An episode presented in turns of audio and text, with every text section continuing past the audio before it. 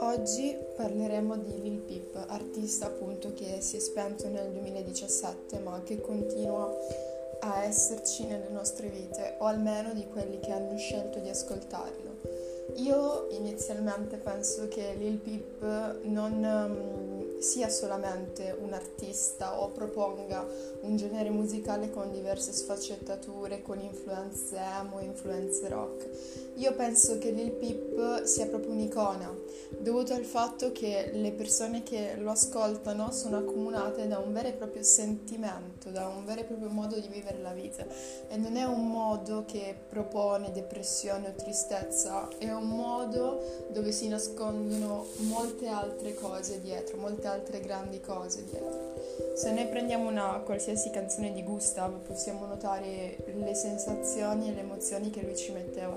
Chiaramente se voi non siete persone che prendono il testo in inglese e lo traducono a memoria sul colpo oppure lo traducono grazie a siti su Google, non potete capire cosa una persona dice, vi fermerete subito a dire ah, era una persona che si drogava o si impasticava, quindi meritava ciò che ha passato. Sono sicura che se voi comunque abbatteste le barriere che avete, potreste trovare bellezza anche dentro al personaggio che era Lil Peep.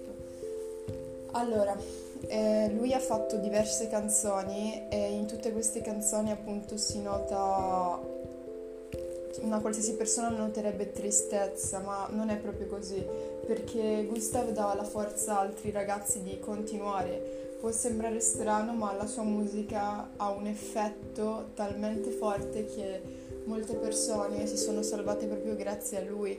E la cosa bella della sua musica è che lui descrive proprio eh, delle situazioni che tu puoi toccare come in Ghost Girl oppure in um, uh, The Way I See Things oppure in Another Song in Gym Class. Quindi lui descrive delle vere e proprie situazioni e ti ci fa entrare dentro. Tu riesci a provare per quel momento il suo dolore riesci a comprenderlo, ma non è vero e proprio dolore. Tu più che altro provi comprensione, ti senti capito, compreso.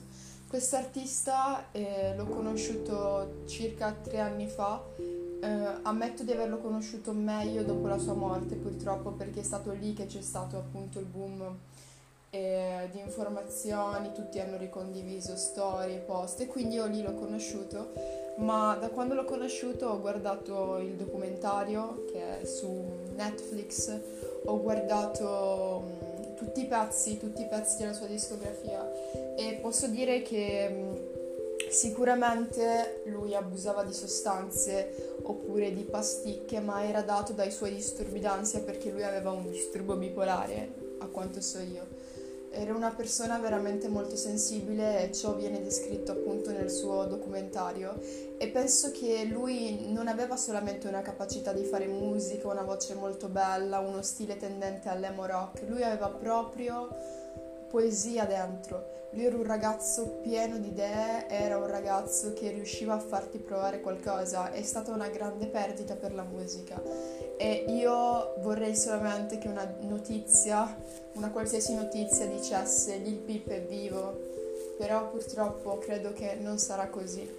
Eh, per quanto riguarda il fatto delle pasticche oppure dell'abuso di sostanze, chiaramente una persona finché non si ritrova dentro a questa situazione non può capire, ma le sostanze o in questo caso l'Oxanax dei, è un medicinale che non ti fa provare più nulla, nel senso tu cerchi di abbattere il problema dell'ansia magari con dei medicinali, ma il medicinale ti rende un vegetale, tu non sei in grado di intendere, di volere per delle buone otto ore.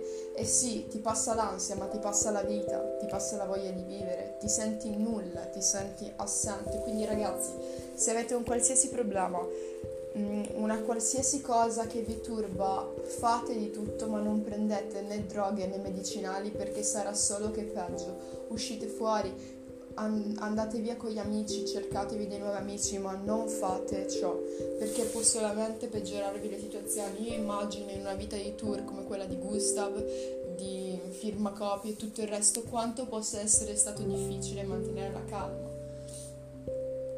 Lui comunque aveva anche un passato molto forte e ricco di turbamenti, magari dovuto alla famiglia, soprattutto al padre in questo caso. E io mi sento di dire che chiaramente le delusioni oppure la sofferenza cambia le persone, quindi non lo biasimo se ha passato tutto ciò o se è arrivato ad alcune cose.